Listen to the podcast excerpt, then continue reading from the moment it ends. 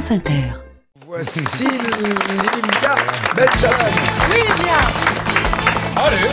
Pour l'histoire du vendredi. Exactement, The Story of the Friday. On m'a dit aujourd'hui, c'est vendredi, euh, c'est le jour de l'histoire. Est-ce qu'on se foutrait pas un peu de ma gueule? Vraiment, on se croirait à la maternelle, sérieux. Vous savez quoi, Colette neuf cent cinquante-huit, ma haters préférée, elle a raison quand elle commente. C'est donc à ça que sert l'argent du service public. Et c'est pathétique. Mais moi, comme j'ai pas envie d'avoir les mêmes chicots que Colette, je vais faire exactement comme... Euh, je vais faire comme les plans de Daniel, je vais prendre l'argent et faire ce qu'on attend de moi. C'est donc parti pour la story du jour. Et aujourd'hui, aujourd'hui, je vais vous raconter comment j'ai accidenté dépenser six cent quatre-vingt-dix-neuf euros dans un aspirateur. Enfin, pour un aspirateur, wow. Parce que je suis handicapée, mais pas con. Alors, six cent quatre-vingt-dix-neuf euros... Je viens de la capter. six cent quatre-vingt-dix-neuf euros, soit trente ans de chronique euh, sur France Inter. Alors, franchement, j'ai pas six cent quatre-vingt-dix-neuf euros à mettre dans un appart, euh, à mettre dans un aspirateur lapsus. Pourquoi ? Parce que pour le moment, il a juste aspiré mes économies. Euh, ouais, parce que là, j'ai niqué la blague, donc c'est moins drôle, forcément.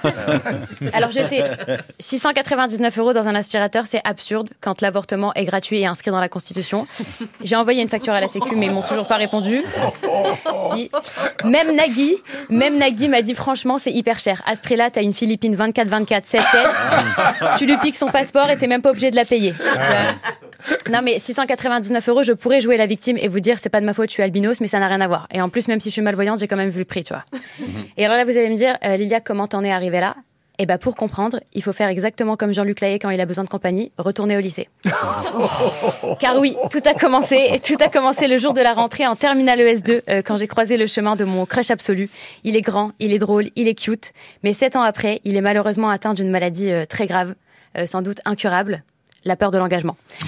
Est-ce qu'on est surpris ? Absolument pas. Ben non, parce que... Alors, spoiler alerte, il n'y a pas de vaccin euh, contre la peur de s'engager. Je me demande ce qu'ils foutent chez Moderna et Pfizer, d'ailleurs. Euh, tu sais, genre, aujourd'hui, je me rends compte que tous les hommes ont peur euh, de l'engagement. Tu sais, ils ont envie d'une femme euh, qui est un peu comme un forfait énergie mobile. C'est un forfait illimité sans engagement. Alors moi, je suis très blanche, mais j'ai pas la gueule d'une carte SIM, désolée. Bref, le mois dernier, euh, le crush en question m'annonce qu'il se casse au bout du monde. Alors, encore une fois, est-ce qu'on est surpris ? Ben, cette fois, surprise, non. Mais vexé, oui, peut-être. Parce que quand tu fais fuir la personne que t'aimes au bout du monde, eh ben, tu, te prends, tu le prends pas forcément bien. Finalement, je me dis, je suis un petit peu comme la Pénélope albinos qui regarde son Ulysse voguer euh, vers un océan de lâcheté. Wow, c'est beau, hein, oh voilà. Ouais. Ça, c'était la petite rêve culturelle pour failloter un petit peu avec la direction. Alors du coup, euh, pour combler cette tristesse intérieure et le rejet de tous, euh, j'ai décidé d'adopter un chat que j'ai appelé euh, Tokyo. Alors oui, le nom de mon chat, c'est le deuxième plus gros affront fait à la euh, culture asiatique après le film Astérix et Obélix, L'Empire du Milieu. Et oui. Une vanne de plus. Alors, mais qui dit chat, dit poil, donc aspirateur. Parce que si j'avais eu un mec contre les poils, j'aurais juste acheté une tondeuse, ça m'aurait coûté moins cher. Mais non, moi j'ai eu euh, le chat et l'aspirateur pour oublier euh, mon crush du coup. Donc là, on est vraiment sur euh, un achat compulsif et le déni. Hein. C'est compliqué. Et là, vous me direz, t'aurais pu aller consulter un psy. Euh, ce que j'ai fait, j'y suis allée. Et en fait, à la première séance, elle m'a proposé un exercice. Elle a dessiné un rond sur une feuille qu'elle a appelé le rond de la colère. Et elle m'a demandé ce que je pourrais y mettre à l'intérieur.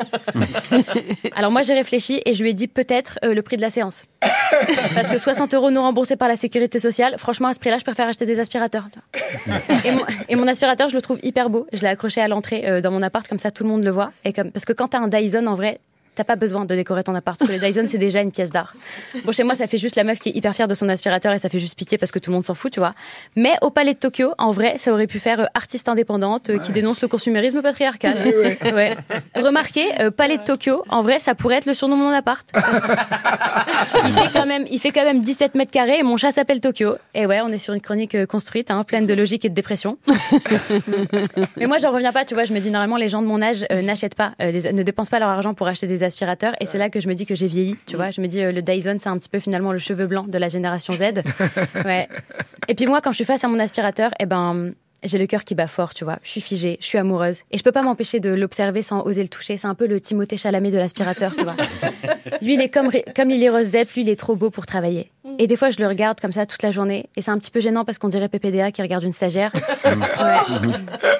Alors, pour terminer cette chronique, euh, pour terminer cette chronique, je précise évidemment que cette chronique n'est pas sponsorisée par la marque Dyson. Cependant, n'ayant aucune dignité, j'accepte évidemment tous les partenariats rémunérés ou non. Donc, n'hésitez pas à m'envoyer tous vos produits qui me permettront d'aspirer les débris de mon cœur brisé. Merci yes, merci Lilia.